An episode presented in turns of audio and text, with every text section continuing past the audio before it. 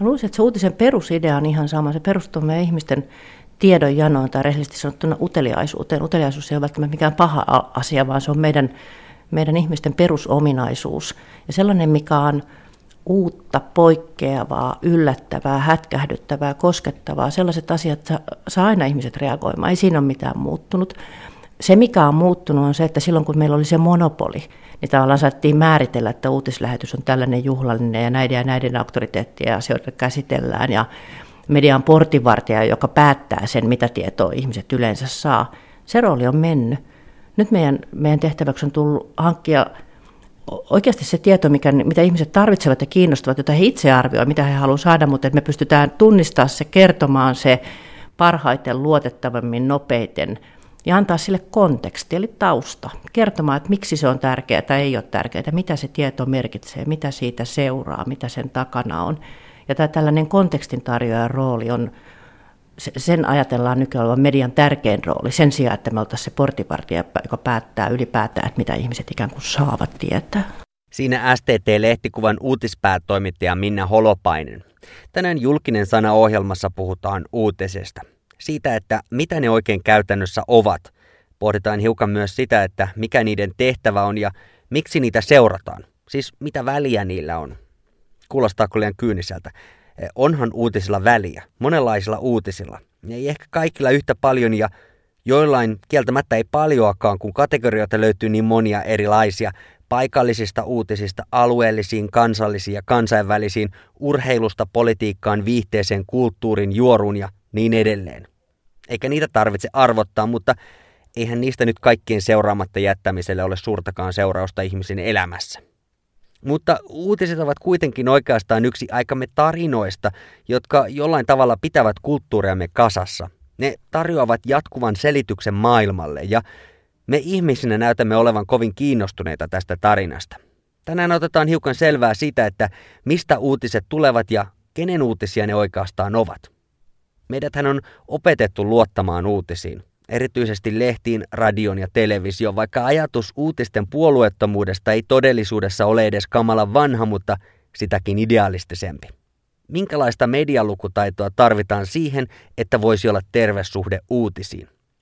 Enkä tietenkään nyt tarkoita, että kannattaisi laittaa foliohattu päähän ja heristää nyrkkiä valtaa pitäville, vaikka saahan niinkin tehdä. Mutta yksi vaihtoehto, ehkä hiukan parempi on yrittää ymmärtää sitä, että miten uutiset syntyvät ja mistä näkökulmasta niitä kerrotaan. Siis esimerkiksi mihinkä maailmankatsomukseen ne perustuvat. Eri kulttuureissa ovat eri arvot ja maailman uutiset perustuvat usein hyvin länsimaiseen maailmankatsomukseen. Voiko arabimaailmaa esimerkiksi ymmärtää suomalaisella logiikalla? Tai vaikka Venäjää? No tässä ohjelmassa ihan kamalasti puhuta Venäjästä, mutta pohditaan hiukan myös sitä, että miten uutiset tietyiltä maailman alueilta syntyvät, siis sellaisilta, jotka joutuvat tyytymään muiden uutisointiin itsestään. Tänään ollaan tukevasti sekä käytännön että teorian puolella ja ollaan myös hiukan paholaisen asianajajana kyseenalaistamassa olemassa olevaa muutamin mielenkiintoisin esimerkkein. Minun nimeni on Mikko Kapanin ja tänään julkisessa sanassa kuulemme ajatuksia STT-lehtikuvan uutispäätoimittaja Minna Holopaiselta, joka ehti jo aloittaa sekä tutkija Laura Juntuselta Helsingin yliopistosta. Juntunen on tehnyt muun muassa tutkimuksen Leikkaa liimaa journalismia, jossa tutkitaan sitä, mistä uutiset tulevat. Siis mitä niiden taustalla on, niin kuin esimerkiksi tiedotteita. Aloitetaan kuitenkin siitä, että mikä uutinen on nykyaikana. Teknologia ja se, miten sitä käytämme, on muuttanut mediaa. Tästä puhutaan paljon. Mediaorganisaatiot ovat muuttuneet, mutta aika paljon harvemmin puhutaan siitä, että kuinka paljon median sisältö muuttuu. Onko uutinen internetin aikakaudella sama asia kuin se oli silloin, kun oli iltauutiset ja aamun lehti? Tutkija Laura Juntunen. Tietysti tätä voisi lähestyä siitä näkökulmasta, että miten uutisjournalismi tai uutistuotanto on muuttunut, tai sitten siitä niin kuin enemmän yleisötutkimuksen näkökulmasta. Tietysti tiedon virta on valtava tällä hetkellä ja, ja niin kuin myös yleisön kyky päästä alkuperäislähteille on ihan, tai, tai niin kuin mahdollisuudet on aivan toiset kuin, kuin aiemmin. Se, että onko uutinen konseptina, mitä me ymmärretään sillä, että mikä on uutinen, niin onko se muuttunut. Ehkäpä se on pysynyt aika lailla sillä tavalla muuttumattomana, että ajatellaan ehkä, että se on tämmöinen niin kuin perinteisen journalismin tavaramerkki ja, ja, ja sitten niin kuin muunlaista tietoa ja, ja niin kuin tiedon tuotantoa sitten peilataan suhteessa siihen.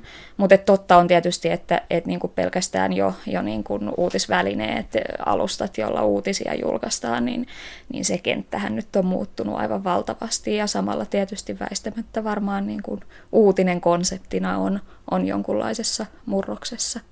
Joko uutiskynnys merkittävästi madaltunut tai onko tämä niin käsite laajentunut sikäli, että kun pitää täyttää niin sanotusti enemmän sitä tilaa? No uutisvirtaa varmaan tarvitaan enemmän, tai, tai se nyt on tietysti faktaa, että, että verkkoympäristössä, kun periaatteessa tila on rajaton ja yleinen olettamus varmaankin on, että, että ihmiset odottaa, yleisö odottaa ikään kuin, niin kuin jatkuvaa päivittämistä, jatkuvaa uutisvirtaa, niin ehkä se on enemmän sitten semmoinen journalistisiin prosesseihin vaikuttava ja, journalistisesta kulttuurista ponnistavaa, että ajatellaan, että, että sitä uutista täytyy ikään kuin olla niin kuin tuottamassa kaiken aikaa. Ja siinä mielessä joo, voisi ehkä ajatella, että se uutiskynnyskin sitten madaltuu tai muuttuu, kun sitä uutista tarvitaan niin kuin faktisesti enemmän kuin ennen, niin, niin se siihen yksittäiseen uutiseen, sen tuottamiseen, toimittamiseen käytetty aika sitten varmaan prosessointiaika lyhenee ja, ja niin kuin uutisaiheiden määrä samalla kasvaa. Journalismin tutkimus on paljonkin kiinnittänyt huomiota nimenomaan näihin niin kuin journalistisen työn muutoksiin ja, ja sen reunaehtoihin siihen, että tosiaan resurssit vähenee, väkeä laitetaan pihalle ja samaan aikaan se niin kuin uutisvirran tarve kasvaa ja, ja, ja sitten voisi ajatella, että vielä, vielä kolmantena tekijänä, ulkopuolisena tekijänä, niin samaan aikaan ikään kuin PR-koneiston, mutta oikeastaan kaikenlaisten yhteiskunnallisten organisaatioiden kyky, resurssit, ja tarve ja halu tuottaa sitä materiaalia on kasvussa. Tämä on nyt alkaa olla siinä erityisen lähellä ja juurikin kohdalla sitä, mitä sä oot tehnyt tutkimuksen leikkaa liimaa journalismia, joka oli nyt muutama vuosi sitten, mutta sä otit nimenomaan just tästä selvää tiedotteista ja, ja tällaisesta PR-materiaalista ja miten ne vaikuttaa uutisten sisältöön. Voitko kertoa hiukan, että minkälaisia kaikkia löydöksiä sieltä tulee? Joo, mä tein itse asiassa aikanaan 2000-luvun alkupuolella itsekin uutistoimittajan töitä ja silloin päivystysvuoroja tehdessä usein ajattelin, että olisipa ihan hauska joskus katsoa, että kuinka suuri osa niin kuin journalismista on tämmöistä ikään kuin ulkopuolisiin aloitteisiin, impulseihin reagoimista ja kuinka suuri osa on sitten tämmöistä niin kuin ikään kuin itsenäistä ideoivaa juttutuotantoa, joka ehkä mielletään sitten enemmän siksi journalismin niin kuin perustehtäväksi. Ja tosiaan tämä tutkimus kattaa noin 4000 uutisjuttua. Meillä oli mukana TV, sanomalehti, verkkouutisia, radiota ei valitettavasti. Ja, ja nimenomaan lähdettiin katsomaan näiden niin kuin mediasisältöjen kautta enemmänkin näitä niin kuin uutisen lähteitä. Siinä katsottiin useampaa asiaa, joista yksi oli nimenomaan tämmöinen ikään kuin PR-materiaali ja sen läpimeno uutisissa Toisaalta katsottiin myöskin niin kuin medialainoja ja uutistoimistomateriaalin läpitunkevuutta tässä uutisaineistossa. Jos mä nyt lyhyesti näitä kolmea eri osa-aluetta summaan, niin noin kolmannes koko tästä materiaalista niin oli semmoista, joka niin kuin oli jotenkin jäljitettävissä, että siellä on jonkunlaista PR-materiaalia taustalla.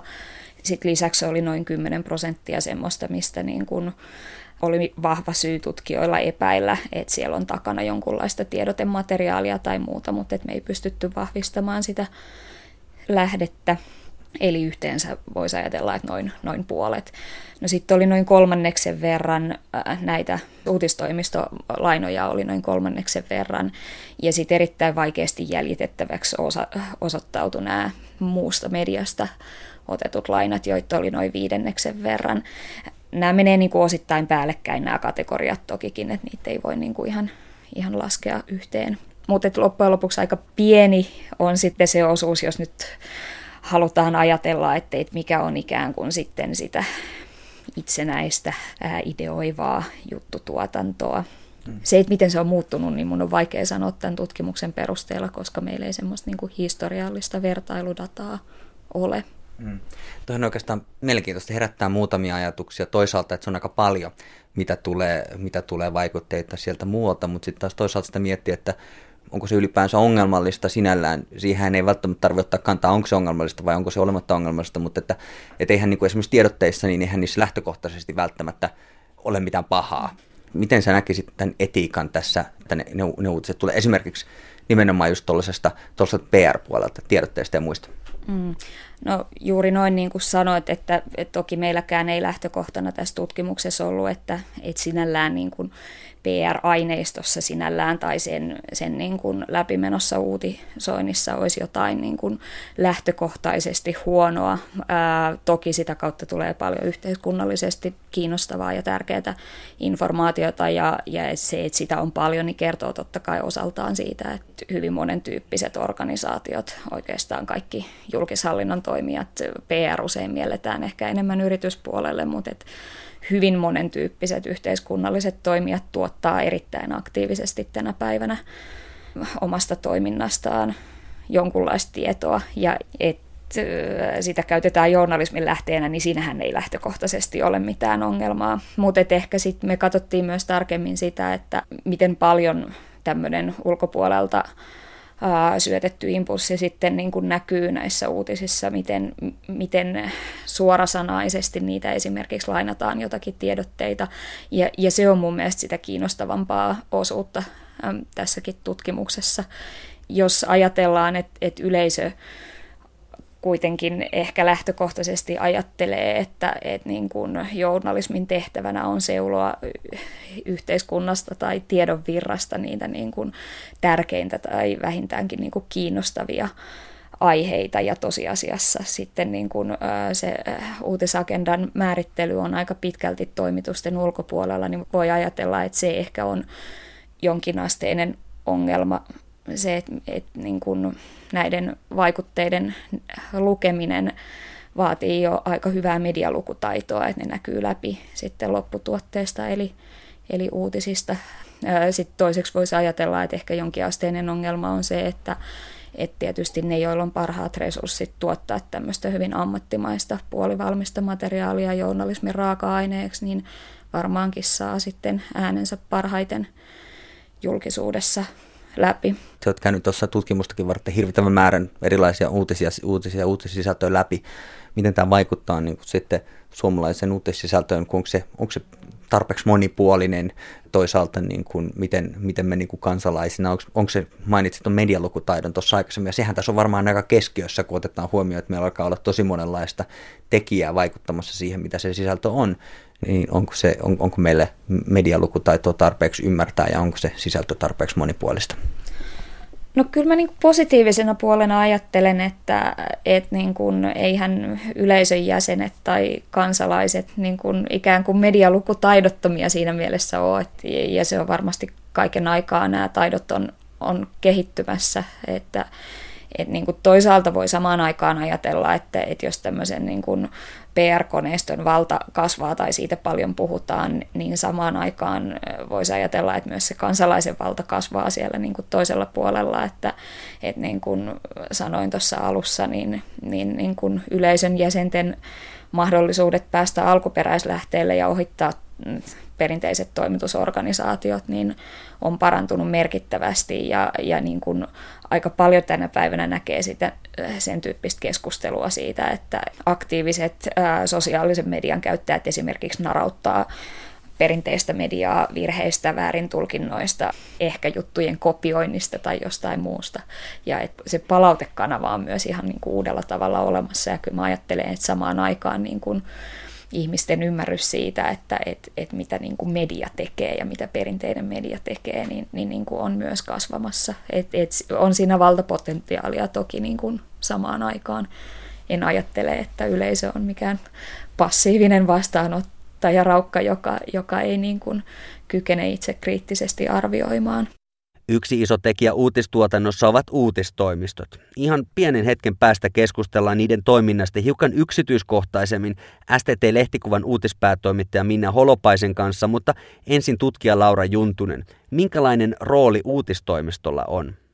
No kyllähän sillä suuri merkitys on, että, että tässä tutkimuksessa me katsottiin valtakunnallisia suuria mediataloja, joilla on niin kuin eittämättä parhaat resurssit Suomessa itsenäiseen uutistoimintaan. Ja siitä huolimatta tämä niin kuin uutistoimistolainojen osuus oli noin 30 prosenttia, kun tästä on ulkomaan uutiset pois, niin se käytännössä oli tosi pitkälti nimenomaan STTn uutisointia ja, ja mä olin ehkä tutkijana vähän yllättynytkin siitä sikäli, että, että niin kuin, ehkä yleensä odottaisi, että nimenomaan maakuntalehtipuolella niin STTn rooli näkyy tosi vahvana ja, ja sitten taas nämä niin kuin isot mediatalot ei ehkä niinkään uutistoimistoja käytä, mutta et esimerkiksi niin kuin verkkouutisista niin noin lähes kolmannes oli aika lailla STT-materiaalia tai uutistoimistomateriaalia, oli siellä toki jotain muutakin joukossa, ja, ja että jos niitä lainattiin, niin varsinkin verkossa ne oli aika lailla sitten, että niihin ei, ei mitään omaa lähdetty rakentamaan päälle. Että joo, siis kyllä uutistoimistoilla vahva rooli on, on suomalaisessa mediakentässä, sitä ei kyllä käy kiistäminen. Tutkija Laura Juntunen Helsingin yliopistosta. Ajatus uutistoimistotoiminnan takana on se, että keskitetään sellaisia töitä, joita muuten kaikki tekisivät päällekkäin. Näin STT-lehtikuvan uutispäätoimittaja Minna Holopainen kuvailee asia. Hän kertoo, että uutistoimisto on tukkukauppias, mutta sen toimenkuva on muutoksessa, sillä jos uutistoimisto tekee sitä, mitä mediatoimijat haluavat ostaa, niin se sisältö on muutoksessa ja se vaikuttaa sitten myös uutistoimiston arkipäivään. Mutta minkälainen bisnes uutiset ovat? Uutiset on siinä mielessä varma bisnes, että niitähän kulutetaan koko ajan enemmän. Joskus 80-luvulla, kun CNN tuli, niin oli suuri ihme, että on tällainen jatkuvasti uutisia lähettävä kanava. Ja nyt me kaikki eletään jatkuvasti uutisia lähettävien kanavien ympäröimänä ja kukaan ei enää kummastele sellaista ajatusta, että 24-7 vuorokauden ympäri joka päivä tulee uutisia. Toisaalta sitten taas sellaisen yhden uutisen tai uutislähetyksen rahallinen arvo on pudonnut valtavasti, koska tekeminen on niin paljon helpompaa. Eli kysyntää ei puutu, mutta, mutta niin hintarakenne on muuttunut kyllä ratkaisevasti. Ja mainitsit tuossa tuollaisen 24-7 uutiskanavan, mitä meillä nyt Suomessa niinkään ole muuta kuin ulkomaisia vaihtoehtoja, mutta tietysti internet on yksi toinen asia ja sillä on ollut hirveän merkitys median noin ylipäänsä. Sehän on huikea tietolähde toisaalta, mutta sitten toisaalta se on aika pohjaton kaivo, mitä yritetään täyttää sitten uutissisällöllä ja muulla mediasisällöllä. Miten tuo internetin tuleminen on vaikuttanut uutismediaan? Se on romauttanut monopolin, semmoinen yksinkertainen vaikutus. Eli meillä uutismedioilla, ammattitoimittajilla oli aiemmin tiedon monopoli. Ei ollut mahdollista saada uutisia muuta kautta. Ja nyt yhä enemmän me, meidän kanssa kilpailee, eri, meitä on yhä enemmän erilaiset toimijat, harrastajat, jopa yksittäiset ihmiset yksittäisissä tapauksissa. Se on tietysti eri asia, koska ei kukaan voi harrastuksenaan pyörittää jatkuvaa uutistoimintaa jossain ammattivarmentamista, mutta me joudutaan kilpailemaan paljon enemmän sekä toistemme kanssa että ihan uudenlaisten toimijoiden kanssa. Toisaalta tiedon hankinta on tullut valtavan paljon helpommaksi. Tieto on kaikkialla, sitä tulee joka kanavista. Haaste ei olekaan se, että tietoa ei olisi, vaan se, että miten, miten sitä kaikkea tietoa pystytään käsittelemään, valitsemaan, arvioimaan sen luotettavuutta ja kilpailemaan vaikkapa juuri jonkun harrastajan kanssa, joka tuntee tosin hyvin jonkun alan lähteet. Ei me koskaan pystytä olemaan yhtä hyviä kuin aivan jonkun asian huippuasiantuntija nopeasti voisi ajatella, että, että kun sitä mediasisältöä on niin paljon ja että sinne pitäisi niin kuin sit ehkä se uutiskynnyskin niin kuin väkisinkin laskea, koska ne jutut vähemmän valikoituu. Tietysti se, että mikä on pääuutis lähetyksessä tai etusivulla tai, tai muuta, niin se on eri asia, mutta niin kuin, jossain ne, ne tulee kuitenkin. Onko se uutiskynnys laskenut ja onko meidän niin kuin, uutisten kuluttajina, jos nyt näin sanotaan, kansalaisina, onko meidän tarkoitus olla kiinnostuneita ylipäänsä vai, vai onko siinä niin, että siellä on kaikesta kaikenlaista, jos me valikoidaan sieltä ne asiat? No voisi sanoa, että tutkimus on erilaistunut, että eri tilanteissa, eri kanavilla, eri välineissä, eri kuluttajille on enemmän kyllä valittavaa. Totta kai on sitten ne tietyt perusasiat, joita ajatellaan, että tästä on kaikki. Tämä on niin hätkähdyttävää, tämä on niin suurta, täällä on niin iso merkitys. Jos Suomessa vaihtuu hallitus tai meillä tehdään kehys, budjettiratkaisuja tai muita, niin ne todella koskettaa kaikkia. Meidän tehtävä on kertoa ne niin, että että ymmärretään, mistä oikeasti on kyse. Se tieto on varmasti luotettava ja me, saadaan, me tehdään merkittävästä kiinnostavaa. Se on ihan tällaisen ammattimedian perustyötä. Mutta joissain tilanteissa uutiskynnys on alempi, jos tapahtuu vähän hiljainen viikonloppu, ei se ole välttämättä huono asia, koska joskus pienet asiat voi olla hyvin kiinnostavia tai koskettavia, tai tuoda sellaista tietoa, joka jää silloin, kun on paljon uutisia, niin kokonaan kertomatta, joka on aina surullista. Maailma on täynnä kertomattomia uutisia. Maailma on täynnä kertomattomia uutisia. Hän on STT-lehtikuvan Minna Holopainen. Tänään kun pohdimme uutisten roolia elämässämme, niin halusin nostaa esille myös muutamia vaihtoehtoisia näkökantoja. Esimerkiksi koskien sitä, että miksi uutisia seurataan. Vastaus tähän kysymykseen on tietysti se, että tietäisi mitä maailmalla tapahtuu, mutta tämän jälkeen jatkokysymykset ovat hiukan vaikeampia eikä niitä kamalasti edes kuule usein kysyttävänkään. Miksi pitäisi tietää, mitä maailmalla tapahtuu? Joillain uutissisällöillä on hyvin käytännönläheinen luonne. Jos katsotaan uutisia laajasti, niin sääennuste on ainakin loistava esimerkki sellaisesta. Se on hyvin käytännönläheistä tietoa. Ja toki uutisissa on paljon muutakin, joka vaikuttaa elämäämme ihan suoraan. Mutta on siellä sellaisiakin asioita, jotka eivät. Uutisia kannattaa seurata, jos ne kiinnostavat. Sehän on selvä. Uutisia kannattaa seurata, jos kokee, että niistä puhutaan ympärillä ja haluaa olla mukana noissa keskusteluissa, mutta eihän uutisten seuraamisen varmaan kuuluisi olla sen enempää itseisarvo kuin vaikka sen, että osaisi luetella viisi mannermaisen filosofian edustajaa tai viisi viimeistä jalkapallon maailmanmestaria. Kyllähän asioista voi tietää ilman, että tietää jostain yhdestä tietystä asiasta, mutta uutisten seuraamista pidetään itsestäänselvyytenä. Niiden seuraamatta jättämistä ei katsota hyvällä, vaikka Loppujen lopuksi kyseessä on vain jatkuva narratiivi, joka kuljettaa meitä terroriiskusta, tsunamiin ja maanjäristykseen, siitä vaaleihin ja kaivosturmaan jossain maailmalla, sitten vaikka Sini Saarelaan ja hänestä lentokoneen hätälaskuun tai katoamiseen, ilmatilaloukkaukseen ja Anneli Aueriin. Uutisvirran perimmäisenä ajatuksena ei liene yksikään näistä uutisista, vaan se kokonaisuus, joka kuljettaa meitä mukanaan. Ja mitä siitä sitten jää käteen? Jotkut asiat vaikuttavat elämämme suoraan ja joistain meillä on vaan vahva mielipide, jota jaamme esimerkiksi sosiaalisessa mediassa. Carl Taro Greenfield kirjoitti New York Timesissa kulttuurisen lukutaidon hämäämisestä. Siis siitä, että olemme muka kaikkien asioiden asiantuntijoita, sillä olemme lukeneet aiheesta jonkun artikkelin. Se tuntuu olevan tässä ajassa kiinni. Hän puhuu paineesta tietää enemmän, joka on suurempi kuin koskaan. Se, että tieto on saatavilla, johtaa siihen, ettei ole syytä olla tietämättä. Populaari filosofi Alain de Botton kirjoitti hiljattain kirjan The News Users Manual ja hän puhuu muun muassa siitä, miten uutiset ovat ottaneet uskonnon paikan yhteiskunnissamme. Uutiset kertovat, mikä on tärkeää ja miten toimia oikein. Ne selittävät maailmaa, ei kirkko.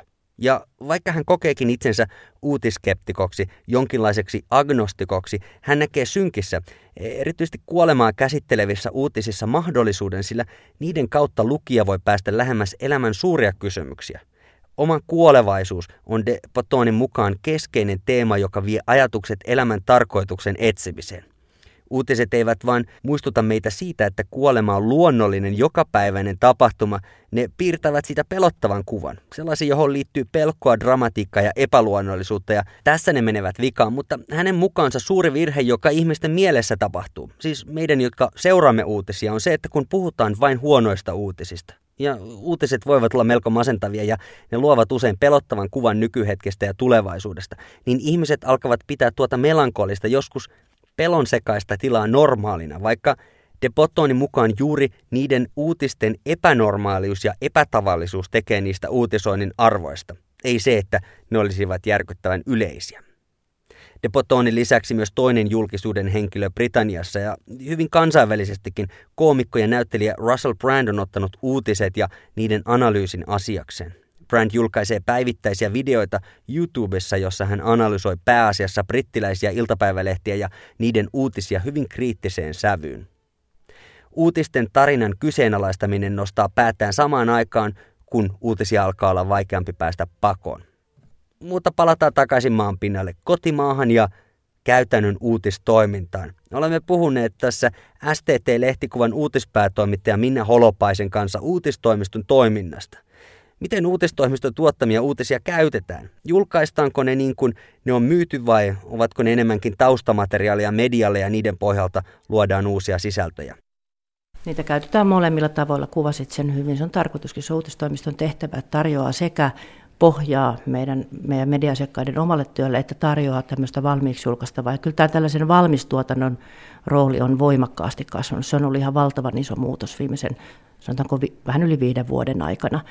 Kyllä me mietitään tosi tarkkaan uutisen eri versiot niin, että ne toimisi erilaisessa käytössä. Ne toimii matkapuhelinuutisena, radiouutisina, nopeana nettiuutisointina, taustattavana uutisena, seuraavan päivän lehteen vielä painettuna, niin kuvitettuna, faktalaatikoilla ja kaikilla varustettuna isoina juttupaketteina. Tämmöinen versioiminen on tullut hyvin keskeiseksi. Pitää, pitää olla niin kuin tarjolla myös vähän niin kuin valmisruokaa. Onko olemassa sellaista tilannetta, että te, teidän uutiset on aika suosittuja, niitä käytetään siis suomalaisessa mediassa aika, aika merkittävälläkin tavalla. Voiko olla sellaista tilannetta, että joku yksi toimija, jollain yhdellä toimijalla olisi niin kuin liian paljon valtaa, liian paljon vaikutusta siihen, mistä esimerkiksi yksi kansakunta, niin kuin me suomalaiset nyt esimerkiksi niin kuin puhutaan ja ymmärretään uutisissa? No mä oon varmaan jäävi sitä arvioimaan, jokainen tekee sen arvion omalla kohdallaan sitten, tuntuuko, että tulee liikaa vastaan STTn tai Ylen tai Helsingin Sanomien tai kenen vaan uutisia, mutta kun alkaa luetella näitä isojakin toimijoita, niin onhan meitä aika monta. Ja on myös niin, että kun ne tietyt asiat tehdään yhdessä, tai tämmöinen STT-osuuskunta tavallaan, vaikka ollaankin ihan, ihan osakeyhtiö, niin sehän vapauttaa sitten kaikilla meidän asiakkailla monia toimittajia tekee sellaisia asioita, jotka jäisi tekemättä, jos kaikki tekisivät sitä samaa. Se on kauhean yksinkertainen logiikka. Itse uskon, että me nimenomaan mahdollistetaan sitä, että että syntyy paljon erilaista mediasisältöä. Uutiset voivat kertoa monenlaisista asioista ja uutistoimistolla on monenlaisia asiakkaita. Jotkut uutiset saattavat olla eri medioiden mainostajien tai muiden tärkeiden ryhmien intressien vastaisia, mutta tuleeko tästä koskaan ongelmia? STT-lehtikuvan uutispäätoimittaja Minna Holopainen. On täytyy sanoa, että omaa työtä on saanut tehdä vapaasti. Totta kai kriittisiä keskusteluja tulee. Voi tulla palautetta uutislähteitä siitä, että miksi tuolla ne otsikko ja niin edelleen. Jos me kohteliaasti kerrotaan, että nämä valinnat tehdään täällä itse. Se on, se on eri asia, että pitää kuulla palautetta niin, että onko meillä jotain vikaa siinä, miten asia on ymmärretty, tai onko näkökulma kohtuuton tai muuta, mutta kyllä, kyllä se toimintavapaus on todella suuri. Kun me ei itse olla suoraan tekemisissä ilmoittajien kanssa, niin mä en lähde sitten sitä arvioimaan, että miten niissä medioissa ilmoittaa. Mä, mutta luotan täysin omiin kollegoihin. Ja kyllä, kyllä täytyy sanoa, että se niin kuin riippumattomuuden ihanne ja, ja moraali, etiikka siinä, että tärkeintä on palvella lukijaa ja tehdä se rehellisesti ja ajatella sitä tarvitsen. Kyllä se on mun mielestä Suomessa hyvin korkea. Että sitä, siinä aina joutuu haastaa itsensä, että ymmärrämmekö, tiedämmekö tarpeeksi asioista etukäteen, että osaamme haastaa sitten erilaiset vallankäyttäjät, kun he kertovat itse hyvin tuntemistaan asioista. Että se on se iso asia. Ja osaammeko vaatia sellaista tietoa, jonka pitäisi olla julkista, jota ehkä ei ole tarjoamassa heti. Me toimittajat emme aina tarpeeksi hyvin muista käyttää julkisuuslain suomia keinoja, ja se on yksi sellainen asia, josta mä kannan huolta. Hmm. Sitten meillä on nyt, nyt tämän, kun sä mainitsit myös tässä esimerkiksi poliitikot ja muut, nythän on oikeastaan ihan ainutlaatuinen tilanne historiassa myös siinä suhteessa, että poliitikot voi esimerkiksi omassa sosiaalisessa mediassaan sitten kommentoida uutisten sisältöä ja sanoa vaikka, että tämä oli, tämä oli nyt väärin, väärin ymmärretty tai väärin tahallaan kirjoitettu tai mitä nyt sitten haluavat sanoa ja se jää sitten lukijan päätettäväksi, että ketä siinä, ketä siinä uskotaan. Miten sosiaalinen media on muuttanut tuollaista u- uutistoimintaa? Sosiaalinen media tekee meille oikein hyvää kaikin tavoin kirittäen. Se on, se on yhdeltä puolelta se on lähde, koska sitä kautta voi huomata asioita nopeammin kuin, kuin perinteisiä teitä. Se on, siellä tulee hyviä näkökulmia. Ihmiset käy tosi mielenkiintoisia keskusteluja, jotka auttaa sitä toimittajan ajattelua. Toimittajan työhän on hyvin paljon ajattelua ja kysymistä ja pohtimista. Ja sitten tämä ominaisuus, että sosiaalinen media tarkastaa koko ajan uutisia ja sitä, että onko ne ymmärretty oikein ja onko faktat kohdallaan, niin sehän on pelkästään hieno asia. Se on maailman suurin faktantarkastustoimisto, kun ei meillä valitettavasti medialla ole varaa siihen, että meillä olisi erilliset faktantarkistajat, jotka kävisivät kaikkia uutisia läpi. Ja mä uskon, että se on ollut opettavaista toimittajille, jotka niin kuin alussa sanoin, niin ollaan vähän monopolialalta totuttu siihen, että meillä vain on tieto. On oikein hyvä, että saa silmilleen sen, että ei on tullut huolimattomuusvirheitä tai ei ole ymmärtänyt asioita oikein ja sen edessä joutuu nöyrtymään ja korjaamaan ja korjaamaan ja korjaamaan ja pyytämään anteeksi. Tässä ohjelmassa mä puhun myös tutkija Lauri Juntuselle, joka on tehnyt leikkaa liima journalismia tutkimuksen, ja se on tuttu tutkimus myös sulle, ja, ja siinä puhutaan nyt tästä, että minkälaisia asioita siellä on niiden uutisten taustalla. ja, ja hän puhui jonkin verran myös tästä näistä tiedotteista ja tästä PR-sektorista. Miten sä kokisit tällä alalla toimivan hyvin keskeisesti, että miten Suomessa toimii tiedote ja, ja, ja PR-koneisto, PR-sektori, miten, minkälainen vaikutus sillä on suomalaiseen median sun näkökulmasta? No, totta kai sillä on suuri vaikutus, koska siellä on paljon ammattitaitoisia ihmisiä, jotka tuottaa paljon tietoa, sitä osa on hyvinkin kertomisen arvosta. Ja me, tämä on juuri niitä asioita, jos me joudutaan koko ajan olemaan valppaina ja haastamaan itsemme ja lähteemme, että suhtaudumme siihen riittävän kriittisesti. Mutta siellä on paljon tietoa, jonka kertominen on olennaista. Olisi niin outoa jättää se kertomatta vain siksi, että se on tullut jonkun tiedotteen kautta. Mutta itse olen sitä mieltä, että nimenomaan niin kuin sosiaalinen media ja muut sähköiset lähteet niin on kyllä vaikuttanut siihen suuntaan, että, että uutisten peruslähtökohta on useammin ihan muualta kuin tiedotteesta. Sitten toisaalta toimituksessa on resurssit vähentyneet, valitettavasti toimittajia on vähemmän kuin ennen. Kiiretilanteissa voi olla kiusaus, että hyvin kirjoitusta tiedotteesta niin menee, menee liikaa tietoa sellaisenaan punnitsematta uudelleen omin sanoin muotoilematta, mutta kyllä se kiusaus on ollut ihan aina ja sitä on tapahtunut aina, että vaatisi aika huolellista tutkimista sanoa, että onko se oikeasti lisääntynyt vai ei. STT-lehtikuvan uutispäätoimittaja Minna Holopainen. Vuonna 2011 Karen Rothmeyer kirjoitti raportin, joka julkaistiin Harvardin yliopiston toimesta – Raportin nimi oli They wanted journalists to say wow, how NGOs affect US media coverage of Africa, eli vapaasti suomennettuna he halusivat journalistien sanovan wow, miten kansalaisjärjestöt vaikuttavat mediasisältöön Afrikasta Yhdysvalloissa. Rothmeyer käy läpi lukuisten haastattelujen keinoin, kuinka uutiset Afrikasta perustuvat lausuntoihin ja tiedotteisiin länsimaisilta kehitysyhteistyötoimijoilta, joiden funktio on kerätä rahaa omaan toimintaansa – Heille ei tietenkään ole edullista kertoa hyviä uutisia mantereelta, vaan sellaisia, että rahaa tarvitaan lisää. Se ei siis perustu siihen, mikä on välttämättä totuudenmukaista tai mikä olisi edullisinta paikallisille, vaan siihen, miten eri hankkeiden ja muun kehitysyhteistyötoiminnan tulevaisuus saadaan parhaiten turvattua. Medialla ei ole aikaa eikä resursseja hoitaa raportointia oikein muutenkaan ja länsimaiset asiantuntijat, siis näiden yhdistyksien edustajat, ovat helpommin lähestyttäviä. Eli ongelmista uutisoidaan paljon, potentiaalisesta ja positiivisesta kehityksestä erittäin vähän ja tämä vaikuttaa suoraan siihen, miten yleisö ymmärtää maailman. C.P. Eche, joka on nigerialainen kirjoittaja, kutsui tätä kirjassaan Don't Africa Me geobrändäyssodaksi, joka sapotoi yritystoimintaa ja karkoittaa sijoituksia Afrikasta, sillä uutisointi keskittyy afrikkalaisiin uhreina, joita länsimaat auttaa, eikä aktiivisina toimijoina. Joseph Schlesinger taas tutki 70-luvun lopulla BBCn uutisointia Pohjois-Irlannin tilanteesta. Hänen mukaansa käytännössä oli harha olettaa, että BBC olisi ollut puolueeton toimija konfliktissa. Uutisoinnin yksipuolisuutta lopulta kiritti se, että toimittiin omien arvojen lisäksi uutisointi perustui vankasti rutiineihin ja vakiintuneisiin toimintatapoihin. Ei mediassa ole välttämättä aikaa alkaa kertomaan vaihtoehtoisia kantoja ja professori Noam Chomsky, joka tunnetaan Yhdysvaltojen ehkä merkittävimpänä toisinajattelijana sanookin, että mediassa vaihtoehtoiset näkemykset eivät pärjää, sillä ne tarvitsevat enemmän aikaa ja tilaa jos ne kyseenalaistavat yleisen uutistarinan, siihen mihinkä yleisö on tottunut, jonkinlaisen konsensuksen siitä, miten asiat ovat, kuka on historian oikealla puolella ja mitkä uhrit ovat uutisoinnin arvoisia, niin se ei oikein mahdu kovin kätevästi minkään kahden mainostauon väliin. Se tarvitsee enemmän tilaa. Mutta miten tämä kaikki suuren maailman meno vaikuttaa meillä Suomessa?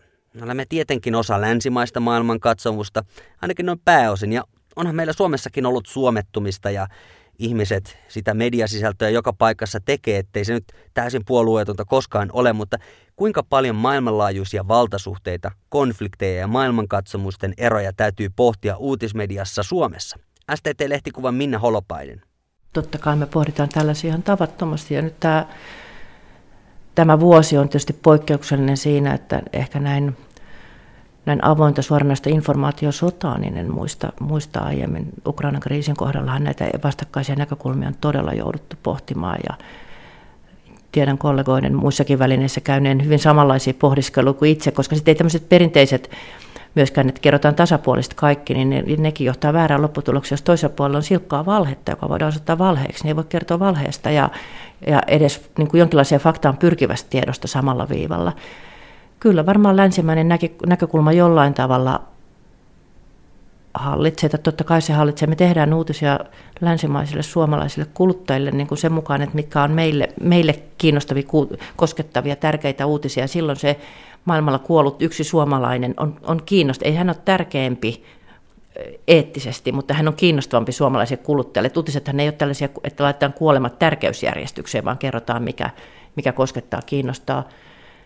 Sitten me jaetaan tietysti jonkinlainen arvopohja, länsimäinen arvopohja, jossa mä että demokratia ja jokaisen yksilön ihmisoikeudet ja naisten ja miesten tasa-arvo ja ylipäätään YK on peruskirjaan kirjoitut asiat ovat tärkeitä, niin, niin se on kyllä sellainen konteksti, johon, johon joku arvopohja meidän täytyy valita. Emme voida ajatella, että ehkä johonkin toiseen kulttuuriin liittyvä yksilön vähempi arvostaminen, koska me uutisvälineen pannaan kaikki samalle viivalle. Nämä on hirveän vaikeita kysymyksiä. Me pohditaan näitä koko ajan.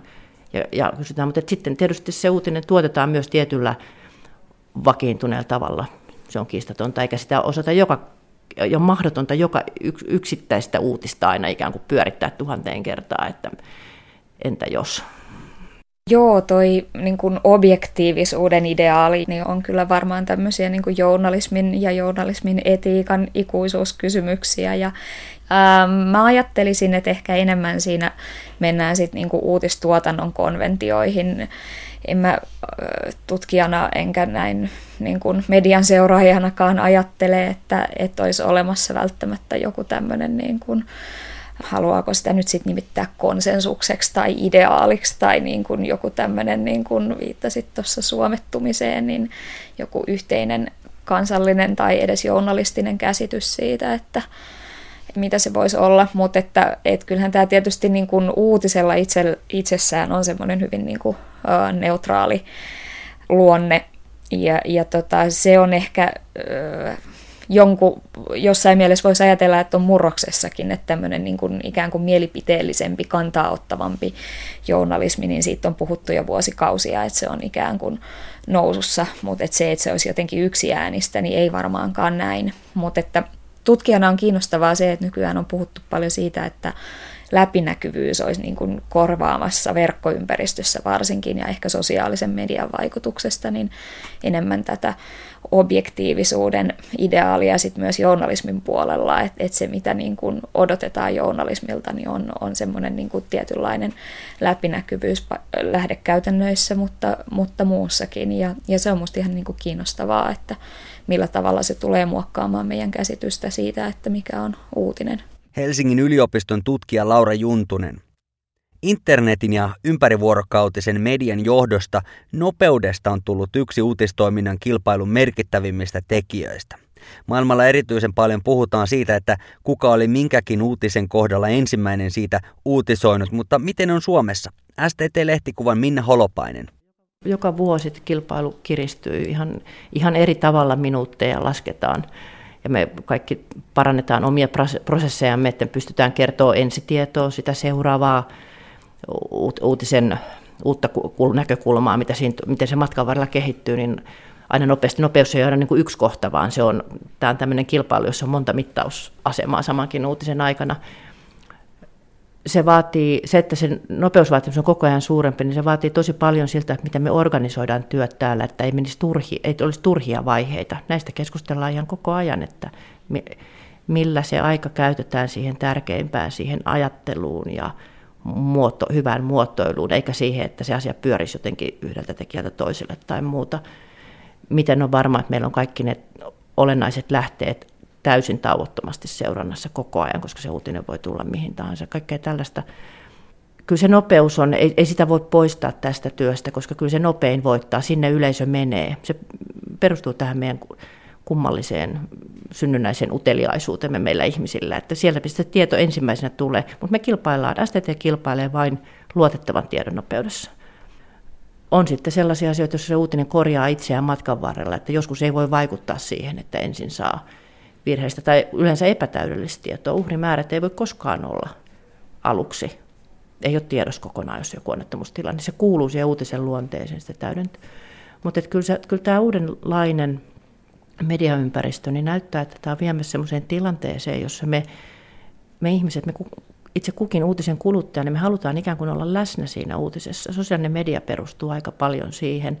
Nyt tällaiset live-striimit, eli se, että eri tarjoajat tarjoavat niin elävää kuvaa, videokuvaa suoraan paikan päältä leikkaamattomana, on tullut kovin suosituiksi.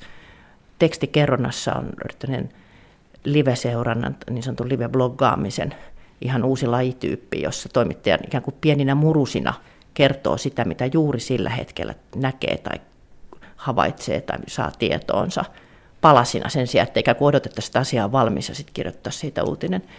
Ja tuntuu, että tällaisessa niin kuin reaaliaikaisessa tiedon seurannassa niin tämmöinen hyvin live-läsnäoloajattelu pikkuhiljaa vaan kasvaa koko ajan. Se on se odotusarvo. Me ollaan menossa sellaiseen aikaan. Sitten taas toisessa päässä se hyvin analyyttisen, taustottavan, kontekstin antavan, ymmärrystä lisäävän, syvälle menevän tiedon tarve kasvaa myös.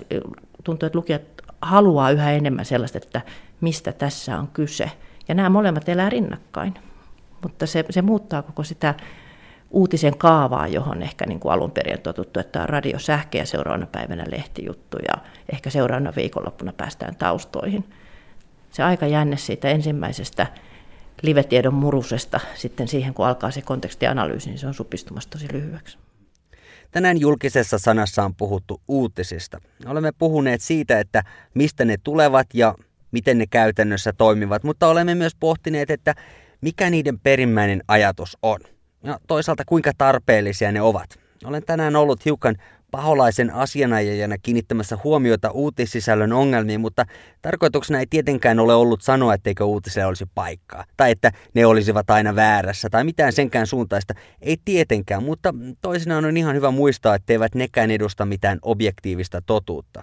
Uutisethan kertovat meille maailman tilasta omalla tavallaan ja ne ovat erittäin hyödyllisiä usein, mutta Niitäkin lukiessa kannattaa käyttää omaa kaupunkilais- ja maalaisjärkeään ja kehittää omaa medialukutaitoaan. Tänään olemme puhuneet jonkin verran siitä, miten uutisia analysoidaan maailmalla ja olemme kuulleet ajatuksia suomalaisen uutismedian tilasta tutkija Laura Juntuselta Helsingin yliopistosta ja STT-lehtikuvan uutispäätoimittaja Minna Holopaiselta. Nykymaailmassa uutiset ovat melkein joka paikassa ja joka hetkessä. Joskus itselle tulee uutisähkö. Itse olen tehnyt monessa uutistarinassa päätöksen, että en aio seurata niitä ensinkään.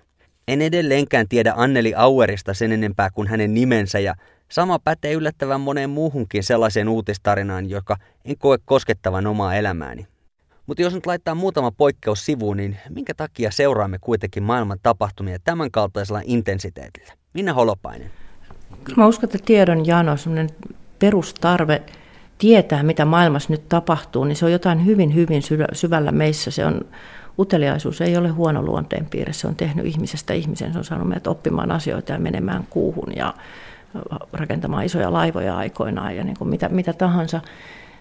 Ei sitä perustarvetta voi poistaa, mutta kun maailma pienenee, on mahdollista sekä kulkuvälineillä että tietoliikenteessä päästä maailman toiselle puolelle, niin silloin voi olla, että yhä kaukaisemmat asiat tuntuvat yhä läheisimmiltä. Että jos ennen oli tärkeää tietää ne oman kylän asiat ja myös juorut, niin nyt me koko tämän maailmankylän asiat ja juorut ollaan, eletään niin siinä samassa. Ja sehän on myös semmoista sosiaalista pääomaa, että kun muutkin seuraa, niin sitten itse olisi ulkopuolinen, jos ei ollenkaan seuraisi. Ei kukaan meistä seuraa kaikkia eikä tiedä kaikesta, mutta meidän yhteistä agendaa. Sitä on aika vaikea selittää, se on jossain hyvin syvällä meissä.